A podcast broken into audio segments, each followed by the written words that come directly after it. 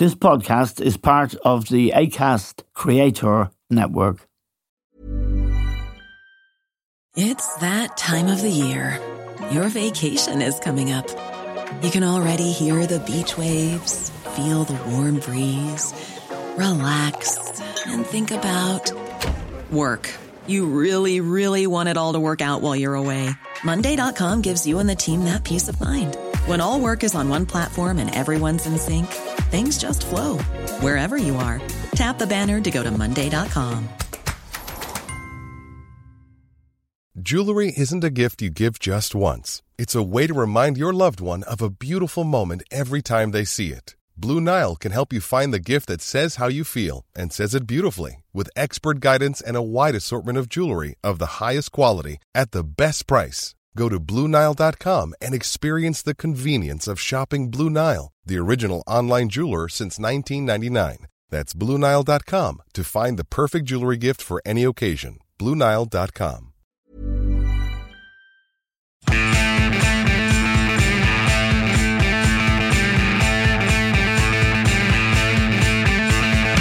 Hello and welcome to The Stand with Eamon Dunphy. Now, on July the 7th, 1980, at 2:40 p.m., a three-man gang entered the Bank of Ireland in Ballaghaderreen, County Roscommon.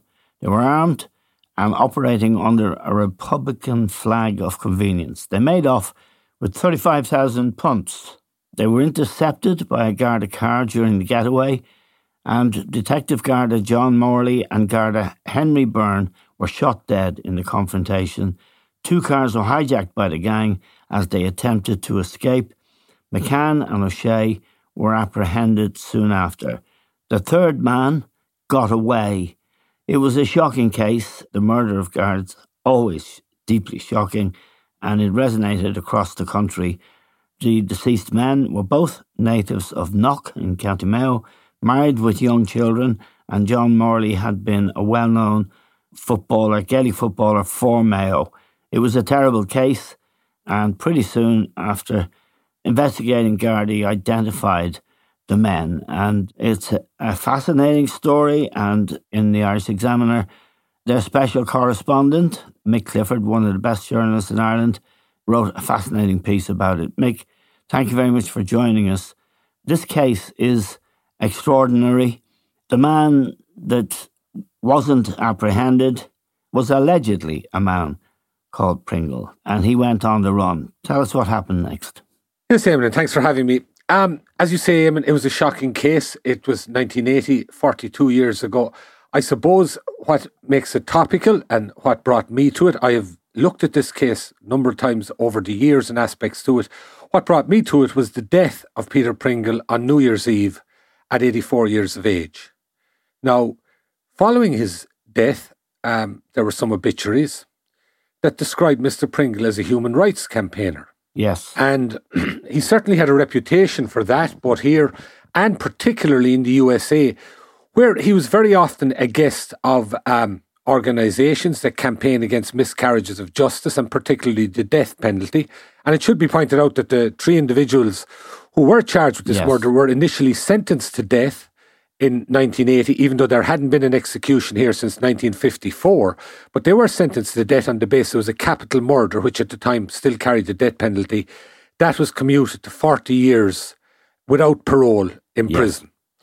Um, as you said, two individuals, Colm O'Shea and Pat McCann, were captured near the scene. The case against them was quite obviously overwhelming. The Gardaí very soon identified the third man as Peter Pringle in their mind. He was a suspect. And he was arrested subsequently 10 days later at a house in Galway. When he was arrested, he had shaved his beard and dyed his hair red. He, he was a man with a, a long hair and, and, and, a big beard at the time. He, he was a fisherman uh, by trade and typically looked like what you might call our, our, our image of a fisherman. And as I say, the three of them were convicted and sentenced to 40 years without parole. Now, in 1992, Mr. Pringle began a legal action. He had always claimed his innocence. And in 1995, the Court of Appeal deemed his conviction to be unsafe. Now, that Eamon is not exactly the same as a wrongful conviction. It was unsafe, and in that scenario, what would ordinarily happen is the case would go back to be heard again. Yes. And that was supposed to what would to be what would happen. If it had gone back again, he could just as easily have once again been found guilty, if not likely to have been found guilty. However, there was a catch. Because this was 15 years after the initial um, interviewing, the, the robbery and, and, the court case, and um, because it was murder, 15 years, course, the murder, murder of course, two two murders. Yes. Yeah. Um, a number of the witnesses were no longer around, and crucially, the senior Garda who had signed the detention warrant during Mr. Pringle's initial interrogation had died. So the DPP decided, on the basis of that and other issues that had arisen, that they wouldn't retry Mr. Pringle, and he was therefore free to go. Now, the crucial element in my mind to what happened then, and I should say, that system that allowed for Mr. Pringle to go, and one I would absolutely subscribe to. You know, it's it's a typical system in a liberal democracy. It's based on the idea that it's better for the guilty to go free Yes. than for an innocent person to be locked up. Yes. So you could say he was a beneficiary of that. You could say he was very lucky. And then, to my mind, was the crucial aspect. Mr. Pringle could have melted back into the population, bless, counted his blessings, and we'd hear no more from him. Instead, he went out in the world. He, he, he married, sorry, he married a woman, Sunny Jacobs, who herself had been on death row in the USA and had been exonerated after 17 years on death row, is a very long time, but that's typical of the American system. But instead of melting back into the population, he went out and portrayed himself as somebody who'd been wrongly convicted, who'd been a mis- who'd been the victim of a miscarriage of justice, who'd been on death row. In one instance, he suggested to one American audience he'd been on death row for the 15 years he was in prison. So he became something of a star, you might say, in that circuit. Um, and the reality was that he wasn't a miscarriage of justice victim. There was a huge body of evidence to suggest that he had been there that day in Ballaghaderreen. Yes, and I want to come to that now. To, I just say, for our listeners' point of view, the news reports of Peter Pringle's death recently noted that he had been, quote, wrongly convicted, close quote, of murdering two Gardaí. He had never been wrongly convicted. We didn't know about how safe or otherwise the conviction was. But the evidence that you've referred to was voluminous. There were a lot of reasons for the guards to believe that he was, in fact, one of the three people who murdered those two guards. Correct. And I just I lay out some of the evidence, Eamon, as I say, because he wasn't captured at the scene like the other two men, one of whom had been injured in, in, in the shooting, but because he wasn't captured, the evidence was circumstantial. Now, there's nothing wrong with circumstantial evidence as long as there's enough of it there, and, and that's frequently what leads to a conviction. But just to give you elements of, of the evidence that were, was against him in the original trial. First of all, th- th- there was um, sightings of him. There were workmen at a, a road in Knock, uh, which, as you said, ironically was where the two deceased Gardaí were from. They were natives of. They gave a description that matched that of Peter Pringle in two other cars uh, with two other individuals who matched the descriptions of O'Shea and McCann, who had passed their location en route to Ballaghaderreen on the day of the robbery. That was one. Immediately after the confrontation, the, the, these robbers they, they they hijacked two cars and they eventually abandoned them. Now there was a village nine miles from where they abandoned them called Dunmore, and there were people there who provided details of a man seen in the days after the robbery that matched Peter Pringle's description. The pr- prosecution case was that Pringle had lived rough locally for two days before making his way to Galway. There was a soft drinks bottle retrieved from that village which contained his fingerprints. Yes. There was six wine-coloured wool fabrics matching those from the jumper he was wearing. He was wearing when he was arrested. These were found in one of the getaway cars. Other identical fibres were lifted from one of the hijacked cars uh, from the robbery. There were flecks of paint in the pocket of the jeans he was wearing when arrested, which matched other flecks in the back seat of the cars and matched flecks located in the pockets of O'Shea and McCann.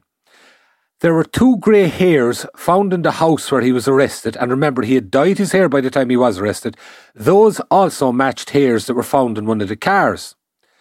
And also, there had been sightings of the three men together in Galway days before the robbery. Now, um, Pringle has always maintained that he vaguely knew the other two and he hadn't seen them for some time before the robbery. Then there was a clinching piece of evidence, you might call it. While he was in custody, the man whose house he was found in was brought in, and in front of Pringle, he made a number of admissions about when Pringle had showed up at his house, the kind of condition he was in, and anything he may have said to this man about where he had been. Following that, Pringle is reported by the Gardaí to have said to one of them, I know you know I was involved, but on the advice of my solicitor, I'm saying nothing. Now, Pringle denies saying that. He suggested, he said, I know you think I was involved, etc. So those all went towards the prosecution case. What happened in 1995 for his appeal, there had been an incident while he was in custody whereby he, he wouldn't give a blood sample, but he had a nosebleed.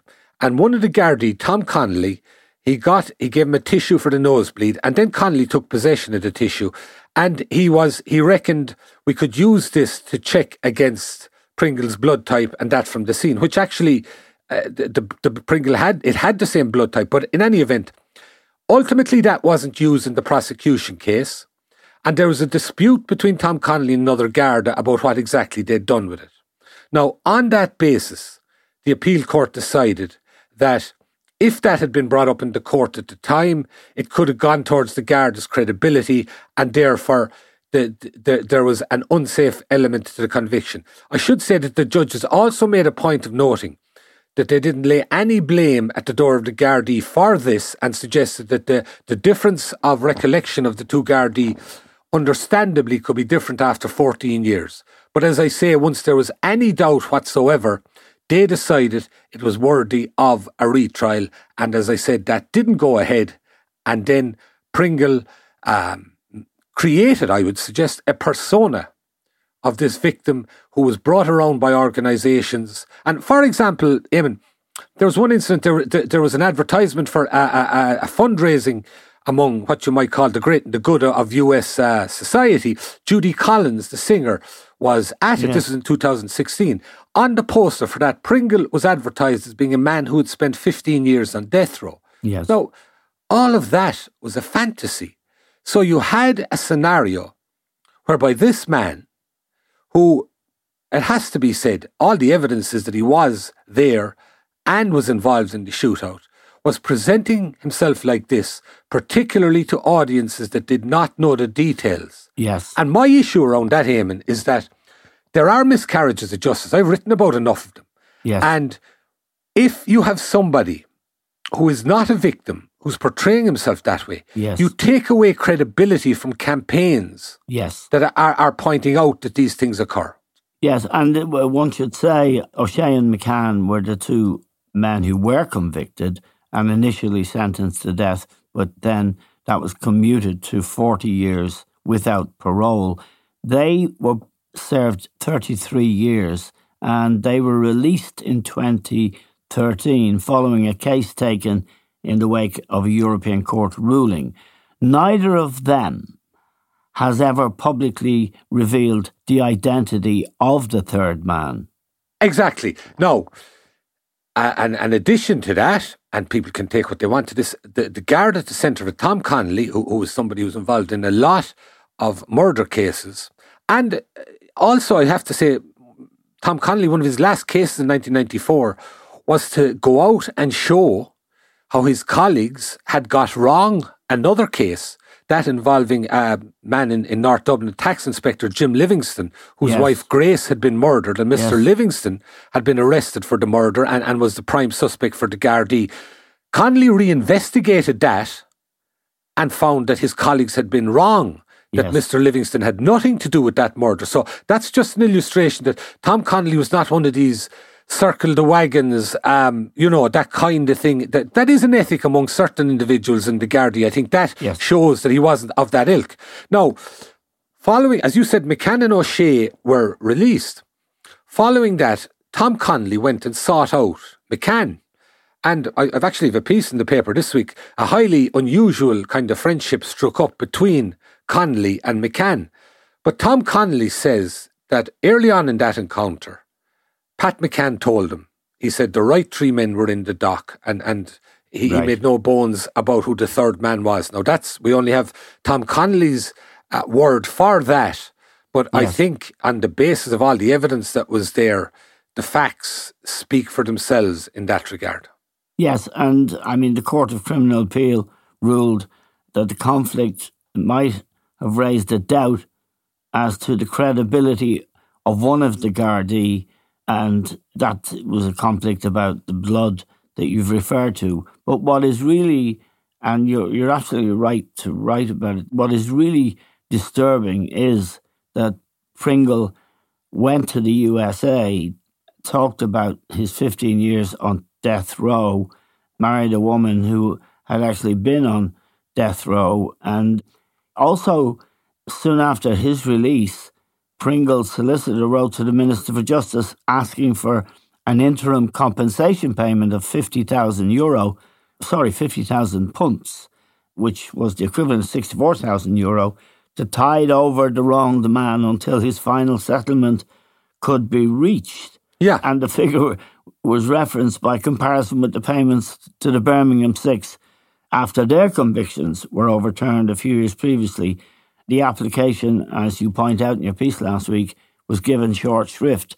But it is not just what he did, we think, but how he exploited it and how others, and you know because you were involved, you were the, journalist that brought a very important case to our notice of Garda corruption a few years ago. Here, you're making the point that Pringle benefited and exploited, if you like, the good fortune he enjoyed. Yeah, and you mentioned the fifty thousand pounds, and I think that's very relevant. So, in a scenario, if if this man was a victim of miscarriage of justice, and I've done, I've come across other cases, I've worked on other cases where this was the case. I think of one in particular, a man up in County Meath who was a victim. He went to the court, he got his certificate, and he subsequently correctly, entirely correctly, was compensated for being wrongly imprisoned. Now, Pringle, as you say, solicitor wrote and, and said, We want this interim payment before we get the full compensation. He was told, Clear off, we're not doing anything of the sort. If Mr. Pringle was the victim he claims to have been, the obvious thing to do immediately, and the correct thing to do immediately, would be to launch an action against the state on the basis that he had been wrongly incarcerated for 15 years, and if so, he would be correctly entitled to huge compensation. But he didn't do that. And he didn't do that until 2018. Yeah. Nearly 40 years after the original conviction. And any time he was asked, and I asked him myself yeah, about 10 asked, years you ago. You asked him in 2012, didn't you? Yeah. I said, you know, why haven't you brought an action against the state? And he said to me, as I've seen him say in other media, saying, I'm trying to get it into the High Court. Now, Eamon, if anybody's a victim of miscarriage of justice, there'll be no shortage of lawyers lining up to bring a case for them. Yes. There'll be no shortage of judges that would say this is a wrong that immediately needs to be addressed. There's no issue of trying to get it into the High Court. The reality was he didn't bring the action.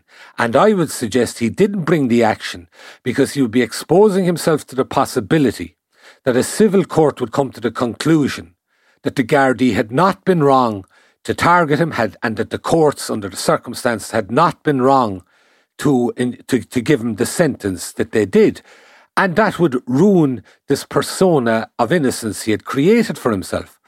Then in 2018, he'd finally brought a case. This now is 38 years after the initial uh, incident, the, the, the, robbery and murders.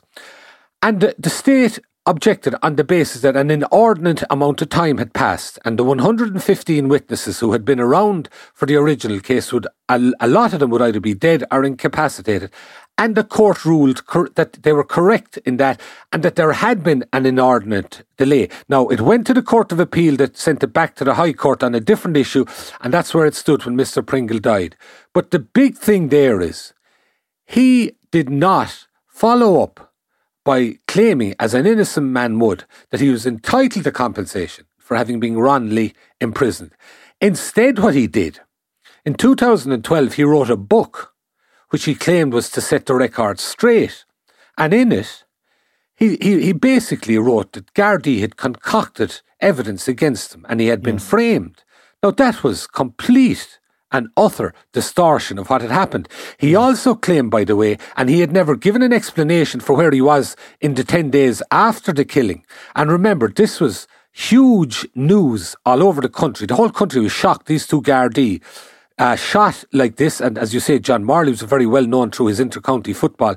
The whole country was shocked. The Gardaí yes. had launched a manhunt. He claims that he was on the batter, that he was drinking for those 10 days, and that he hadn't realised until the latter part of it that he was wanted or anything, and that that was the explanation for where he had been for the 10 days he was missing. He did not produce any evidence of that at the time or even in his book. He did not produce any witnesses with whom he may have been drinking. Nothing of that nature whatsoever. And to be honest with you, it just sounded like a self serving account. I'm Sandra, and I'm just the professional your small business was looking for. But you didn't hire me because you didn't use LinkedIn jobs. LinkedIn has professionals you can't find anywhere else, including those who aren't actively looking for a new job but might be open to the perfect role like me. In a given month, over 70% of LinkedIn users don't visit other leading job sites. So if you're not looking on LinkedIn, you'll miss out on great candidates like Sandra. Start hiring professionals like a professional. Post your free job on linkedin.com/people today.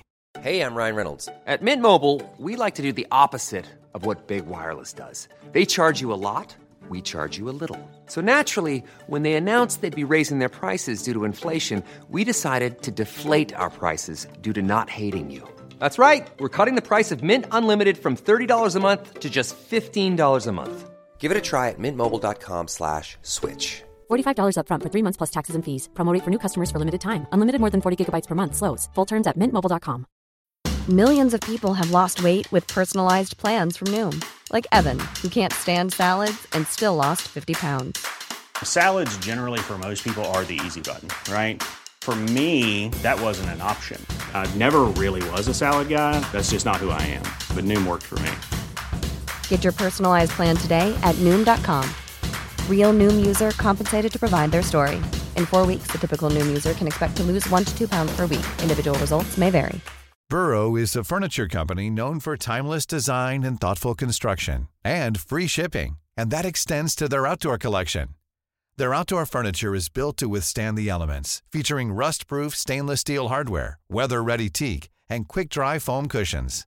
For Memorial Day, get 15% off your Burrow purchase at burrow.com slash ACAST and up to 25% off outdoor. That's up to 25% off outdoor furniture at burrow.com slash ACAST.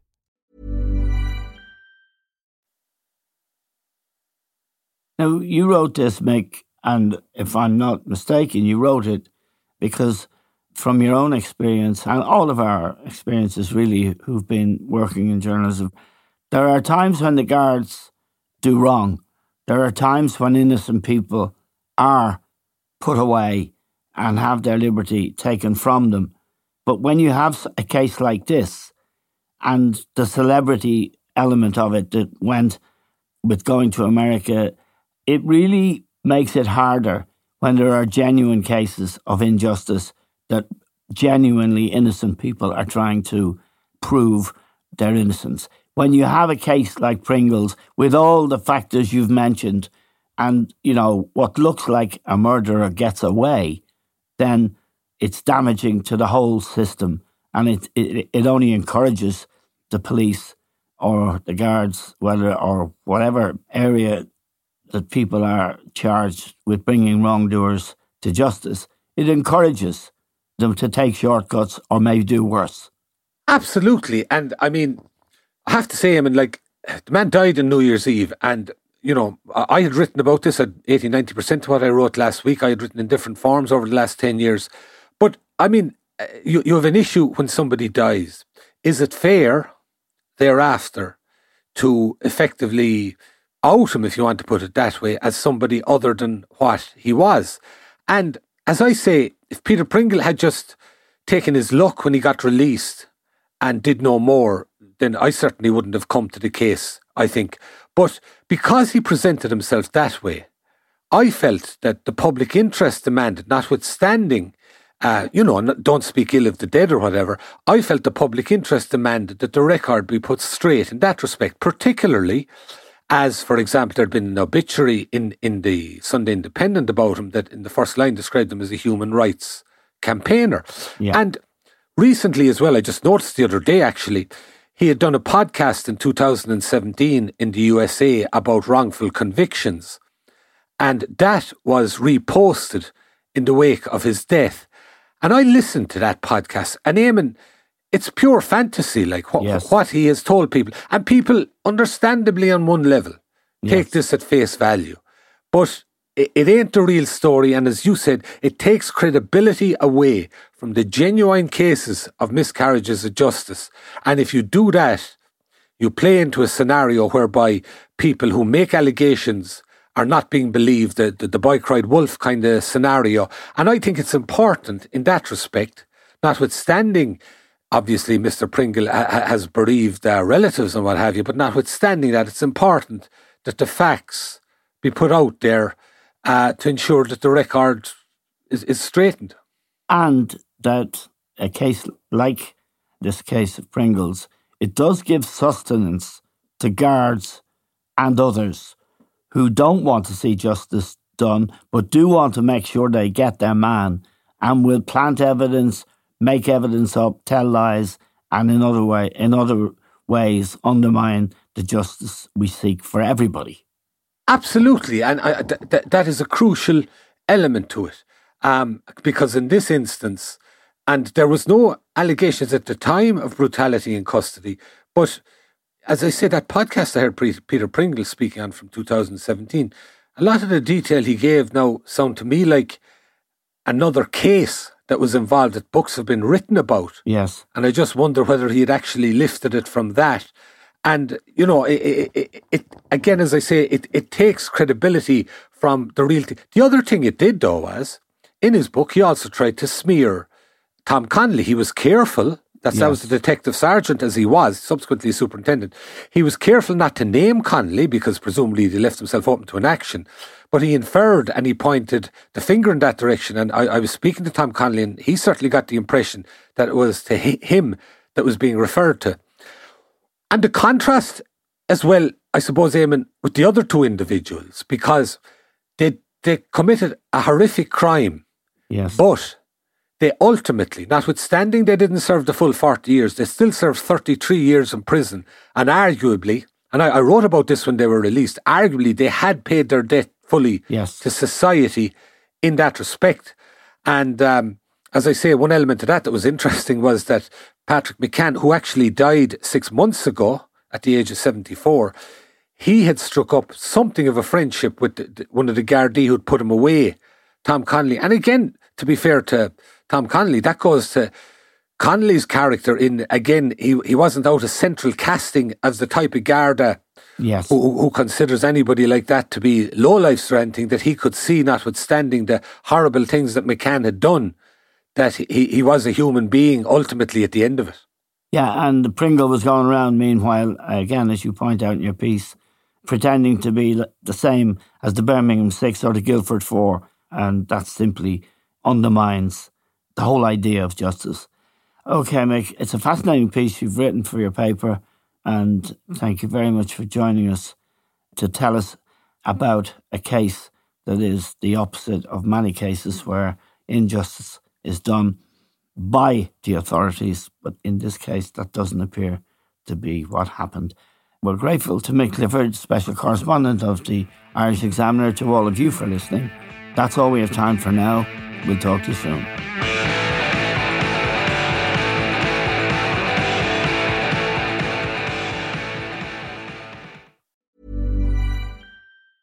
Planning for your next trip? Elevate your travel style with Quince. Quince has all the jet setting essentials you'll want for your next getaway, like European linen, premium luggage options, buttery soft Italian leather bags, and so much more. And is all priced at 50 to 80% less than similar brands. Plus, Quince only works with factories that use safe and ethical manufacturing practices.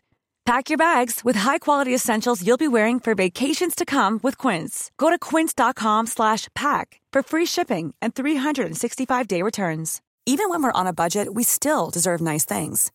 Quince is a place to scoop up stunning high-end goods for 50 to 80% less than similar brands. They have buttery soft cashmere sweaters starting at $50, luxurious Italian leather bags, and so much more. Plus, Quince only works with factories that use safe, ethical, and responsible manufacturing. Get the high-end goods you'll love without the high price tag with Quince. Go to quince.com/style for free shipping and 365-day returns.